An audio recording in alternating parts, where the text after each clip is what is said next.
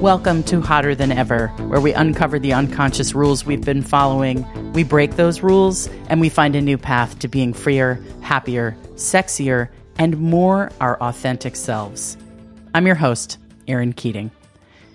Today I want to talk about dating and relationships after marriage. So my story is that I was married for 16 years and I was with the same person for 18 years and I was faithful and I really didn't think about men outside of my marriage. I really actually had a funny thing where I would not really notice when someone was hitting on me or attracted to me or interested in me. I somehow was like really blocked off to that kind of attention. And when my marriage ended, it was a bit of a wake-up call for me to realize that a whole part of my life had been completely shut down. And the first thing that I wanted was to just get out there and have sex. I mean, that's just the truth. Because the last 10 years of my marriage, you know, as things sort of emotionally fractured and we felt like less of a partnership. We were raising children together, but we felt like less of a partnership from a couple love perspective. We really lost that part of our lives. And as a consequence, I lost that part of my life myself. I lost that part of my life. So I was chomping at the bit to figure out how to get that part of myself back, that vitality, that spark, that attraction, that flirtation. And I went about it in, I don't know how you would explain how I went about it, but I went about it in such a way that, with a vengeance. And I'm not here to confess all of my secrets. I'm here to share my experience in the hope that it will connect with other people who might be in a similar situation or curious about what it would be like to be in the situation that I was in. A long marriage ends. There hasn't been a lot of sex. I'm disassociated from myself in a lot of ways, and I'm ready to reclaim part of myself that I'm not willing to, at 50, leave to history. I'm not willing to say, well, that part of me is done. I'm no longer a sexual person. I'm no longer interested in falling in love or having affairs or any of that stuff. I know a lot of women feel that way. And a lot of the women that I have seen post-divorce, especially women with children, keep themselves kind of off the market. They don't feel available to relationships, whether with men or with women. They don't feel available to romantic entanglements. And that is not my story. My story was I wanted to get super fucking entangled. I wanted to make a mess. I had been keeping everything so neat and clean and on lockdown for so many years. And I wanted to feel alive and connected to myself. And yeah, I wanted to see what it felt like to be this new person post-relationship.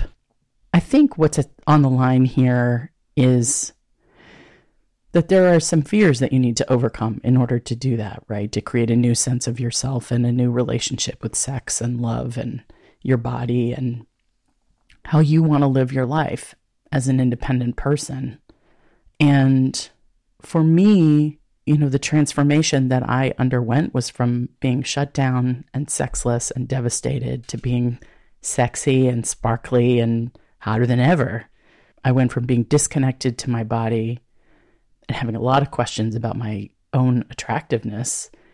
And that evolved into something where I felt more attractive, more vital, more turned on by myself and the world, and in my case, men, than I had felt probably ever in my life.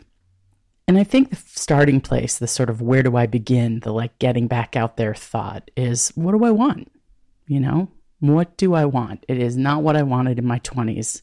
The last time I went out seeking a relationship, looking for love and connection, I was looking for a life partner. I was looking to get married and have children. I was looking for someone whose financial outlook and career outlook paralleled mine. I was looking for someone who would get along with my family.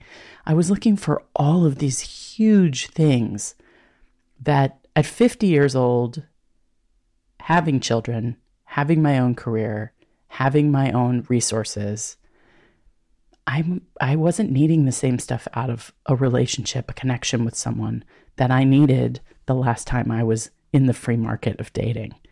And that was extremely liberating. So I spent the year after my separation really, I mean, I joke, I call it my Rumspringa, like when the Amish kids go out and go wild before they decide whether they want to come back to be upstanding members of their community. I really do feel like I was on a bit of a spree of sorts, and boy, was it fun. It continues to be fun. And where did my journey start? It started online. I mean, that's where dating starts today, unless you are one of those incredible people who lock eyes with someone at a Starbucks, you know, and you're both getting the same kind of drink, and all of a sudden you're making out, you know, all of a sudden there's a romantic scene unfolding.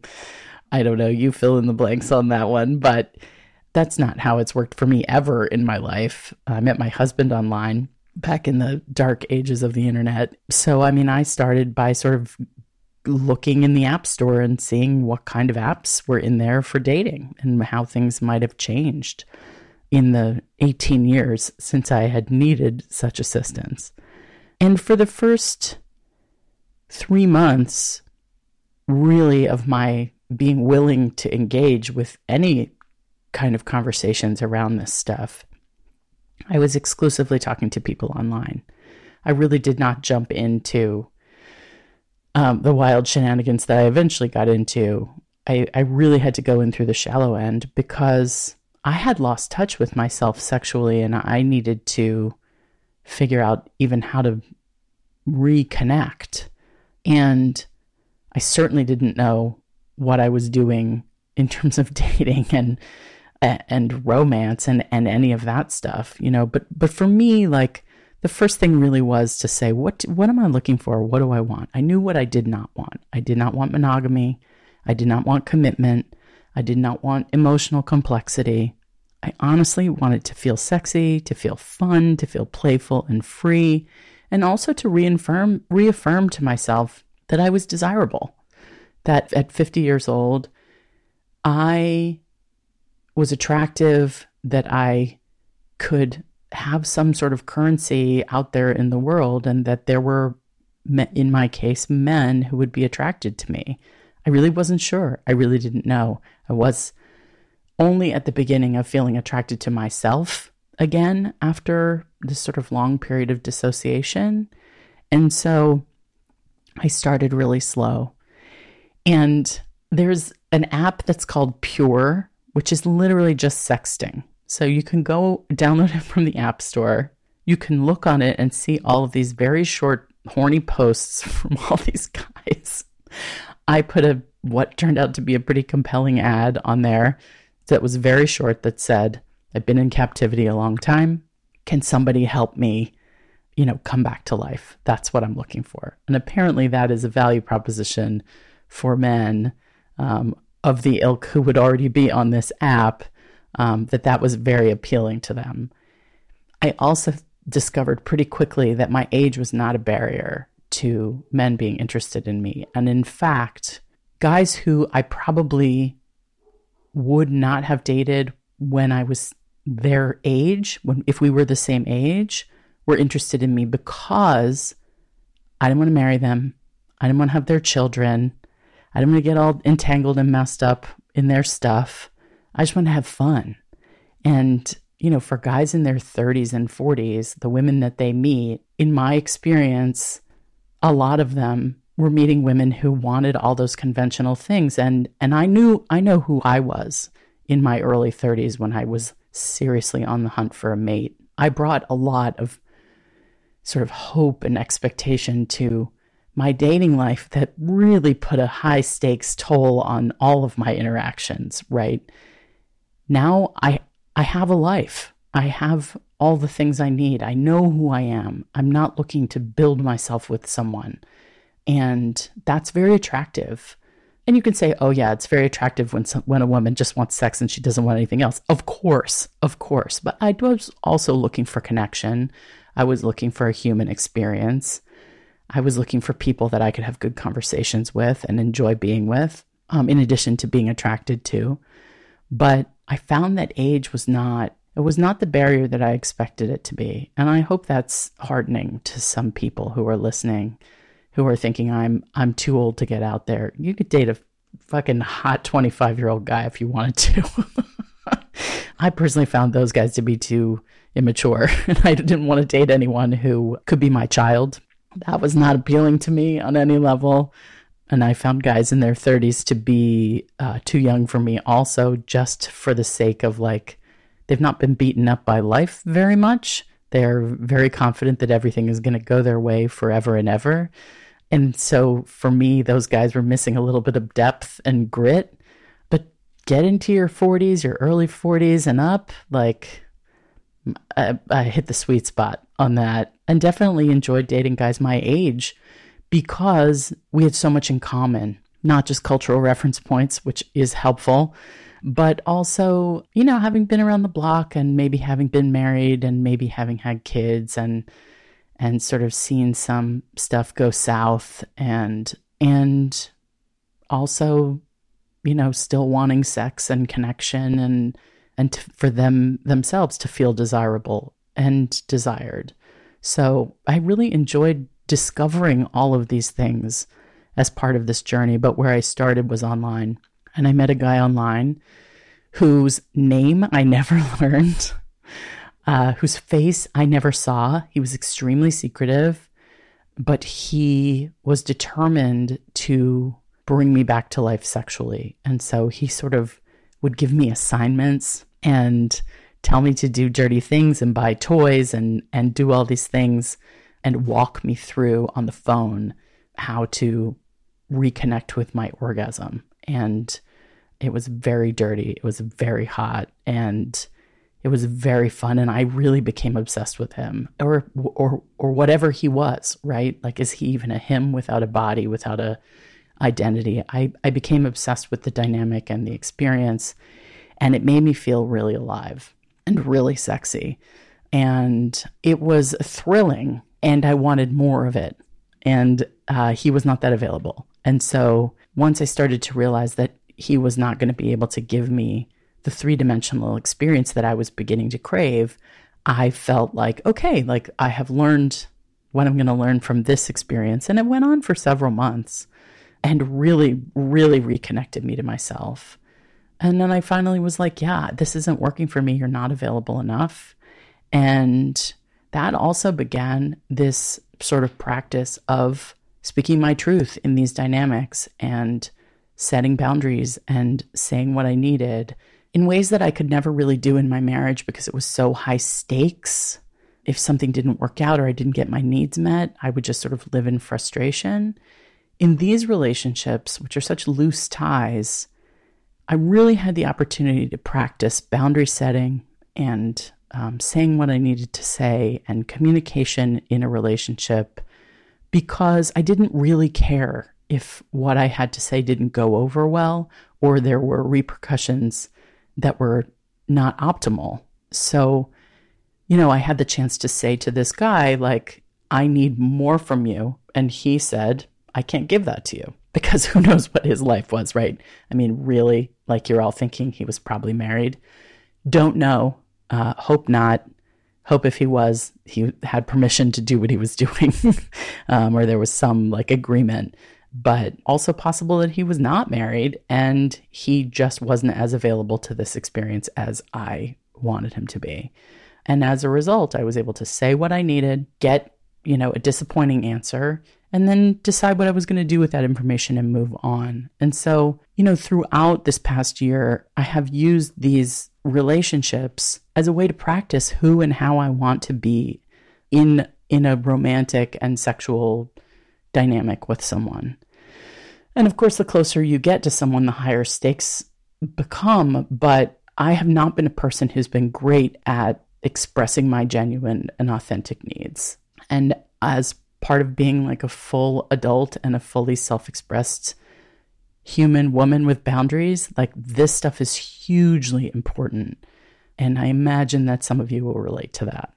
So, you know, my experience in this Rumspringa, there were phases of it. So I sort of dipped my toe in with the online. I met a guy on Tinder who was kind of my classic type, who was real smart, super fucking obnoxious, real dirty, and funny, really funny. And so I decided, well, you know, I think this is the guy who I'm gonna give my new virginity to.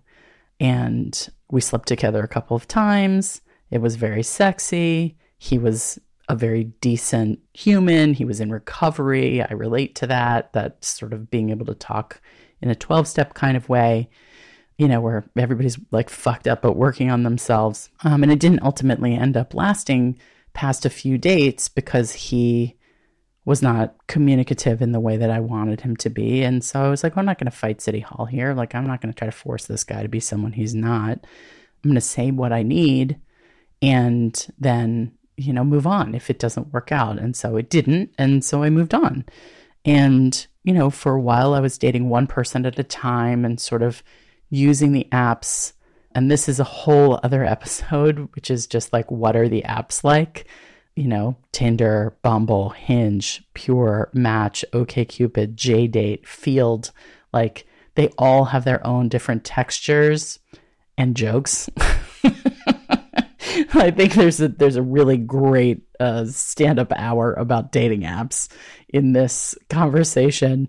But I will say that one of the guys I dated referred to Tinder as the DMV of dating apps. It's like everybody there in a line. All of humanity crushed together looking for whatever they're looking for. And that was where I met the first guy.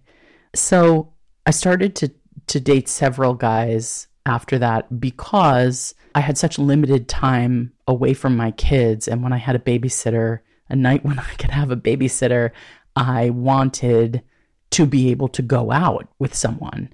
And if the one person or two people that I was talking to was not available those nights, then I was shit out of luck, right? So I wanted to control my own time and have more agency. So I started to date multiple guys. And the experience of driving in a car somewhere and not having anyone know where I was going or what I was doing was so foreign to my life experience for the past 18 years. For the past 18 years, I was married and everywhere I was known. Like, I was always accountable for exactly where I was going to be at whatever time. So this experience of being liberated from that, of feeling like a free person in the world, just doing my own thing and making my own decisions and having my own, you know, adventures and seeking out shenanigans with men, like, that was a big part of it, where it was like, wow, I really felt my own agency, my own freedom. One of the things that I wanted to understand when I started dating again was whether my body was going to be attractive to men, post-children, post-aging. And my experience was, it was so reaffirming that I was desirable at any size, that my, you know, my stomach sticks out, like, I'm not toned, I'm not perfect, I'm pretty, I'm tall, I have a great presence. But at the end of the day, it was enthusiasm. It was enthusiasm that made me attractive to people. And also having really, you know, cute and kind of flirty profile pictures. And, you know, when you put a dating ad, when you put your profile up, it is a marketing exercise. And I'm very mindful of that. So, you know, I'm competitive. I wanted to win. And so I certainly marketed myself in a certain way. But I didn't pretend that I was skinny. And I didn't pretend that I was young. And neither of those things were at all an obstacle for the kind of men that I met who were attracted to me and interested in me. And I also think, like, not for nothing, but I'm really interested in sex. And it's something that I really enjoy and that I I want to go deep with. And there are a lot of men out there who really appreciate that. And I imagine that if you don't date men, there are also women out there and trans people out there who appreciate that as well, if that's your thing. And there are also people out there who don't want that. And if you don't want that, I'm just here to say, like, whatever it is that you're looking for is available to you if you are really clear about what it is that you're looking for. I just saw a quote from Oprah where she said, the thing that the successful people she has known have in common is that they know what they want. And I think that's really true. If you know what you want, then you can really go after it. If you don't know what you want, you're not going to have the success that you're craving because you don't have a definition of what success looks like. For me, success was lots of guys interested in me and lots of options for dates and lots of flirting and new adventures and experiences and genuinely like hot fucking with precautions taken and, you know, everybody being responsible and communicative. But like, I wanted what I didn't have for so long. I wanted to reconnect with that side of myself and to feel sexy and playful and free. And I really, because I knew what I wanted, I was really able to get that. So one thing that I thought was really interesting was I always have thought about dating and relationships from a woman's perspective, but being out there and being older and having been married to someone for a long time, I was very curious about what men's experience was. And I met a lot of men who are really looking to reinvent themselves after long relationships. I met men who felt like, I'm playing for now, but I'm open to a long-term relationship if things are magical. I'm not ready for that yet. I'm playing the field. Or they were looking to explore their sexuality as in a deeper way that they hadn't been able to do in previous relationships. Maybe they're getting into kinks for the first time and really being willing to say what turned them on. Maybe they were trying out new theories of monogamy and commitment. There's a lot of stuff going on out there in the world about ethical non-monogamy and polyamorousness and thruples and all kinds of things. And we can get into that as well. And I can share what I have experienced. But that is fascinating to me. And this is certainly the first time that I ever went out into the world and said, I'm open to seeing multiple people at the same time. I'm not going to be dishonest with anyone. I'm going to say in this exercise of boundary setting very openly, I'm seeing a handful of guys. Tell me how you feel about that. I am willing to tell you absolutely nothing about these guys if you want to pretend like you're the only one, or you want to just think about our experience together, or I'm willing to dish the dirt and tell you all the dirty details, because if that turns you on, I'm open to that too. I'm in just such a remarkably open-minded place, and I wanted to make sure that my partners felt like I was just being as straight as possible with them. And the men had different reactions to this, right? So there was one guy that I was seeing who was a very dominant kind of character, and he understood that I needed to see other people. That was not his ideal, but he was also not that available. And he wanted to know who I was seeing, and he wanted to have first dibs anytime I had free time.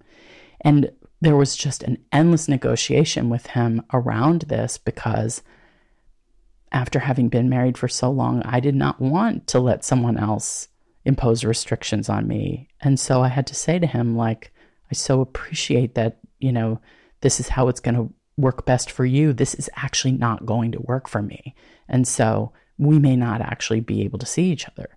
And ultimately, we were not able to see each other because he was really hung up on how he needed things to be, and no judgment, right? Like, that's what he needed. There was another guy who I am friends with to this day, though we are no longer lovers, who would ask me for lots of details about the other guys that I was seeing, and I would send them to him, and then he wouldn't write anything back in the text. Like, he wouldn't text me back immediately. I could see that he had read it.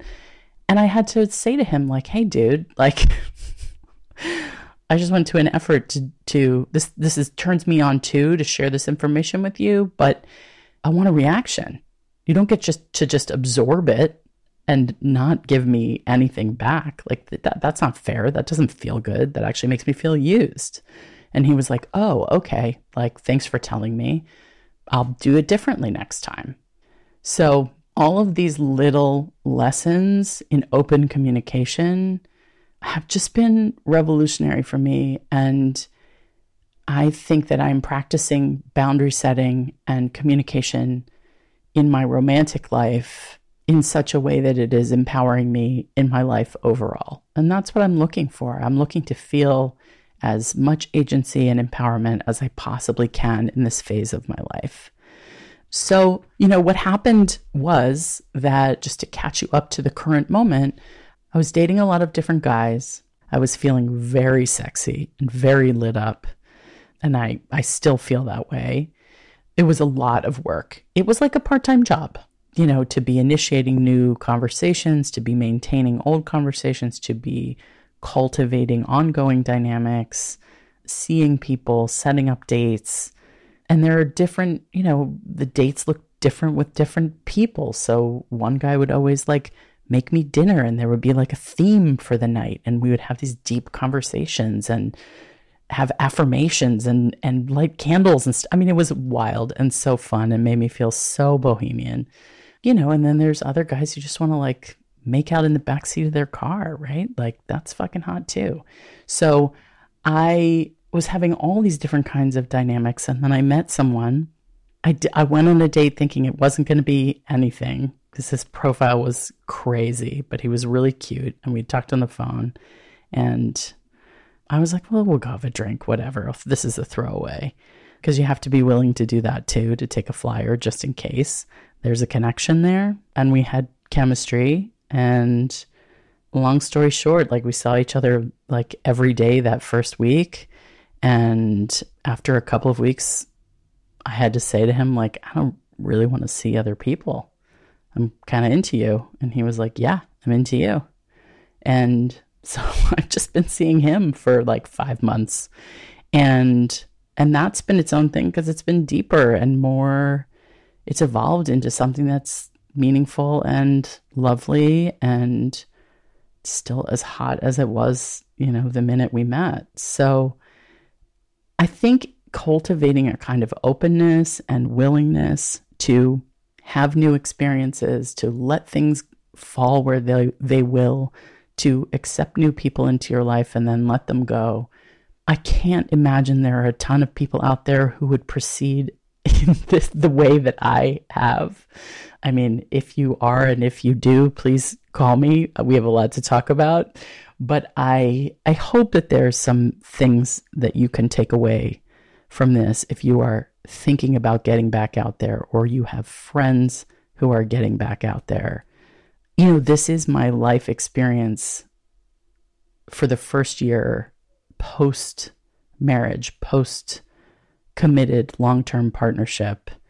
And I have friends who ask me right out of the gate, oh, is this person going to meet your children? Is this, you know, does this guy feel like he's smart enough for you to be with in the long term? Oh, do you think that relationship will turn into whatever this conventional something that people expect, you know, does it have the space to evolve? And all I know is I don't know. All I know is that I don't need, at 51, I don't need for my romantic life 1 year out of an 18-year relationship to look conventional. There are no rules. There are no societal standards that I need to live by.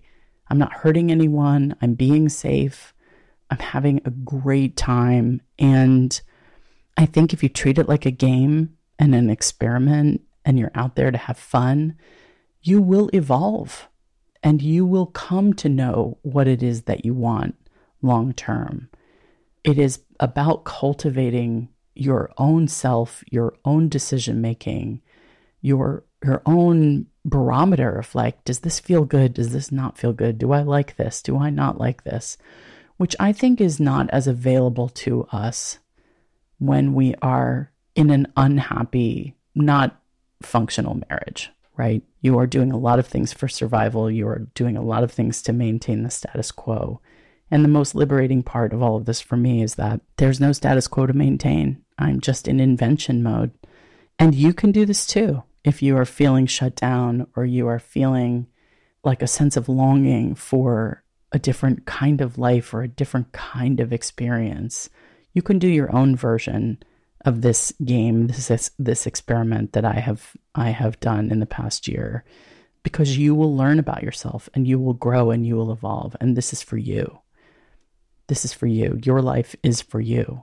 And that's what I want for you. I want you to feel hotter than ever. I want you to feel, a sense of your own beauty and attractiveness and agency and turn on and power in the world. And it's all available to you, but it's a mindset thing. Not everyone is as much of a slut as I am. So I will leave you, dear listeners, with that. Thanks for listening to Hotter Than Ever. If you enjoyed this episode, if it spoke to you in some way, please follow the show and rate and review us on Apple Podcasts. The show is produced by Erica Gerard and Podkit Productions. Our associate producer is Lena Rebstein. Music is by Chris Keating with vocals by Isa Fernandez. Come back next week. There's a lot more to talk about.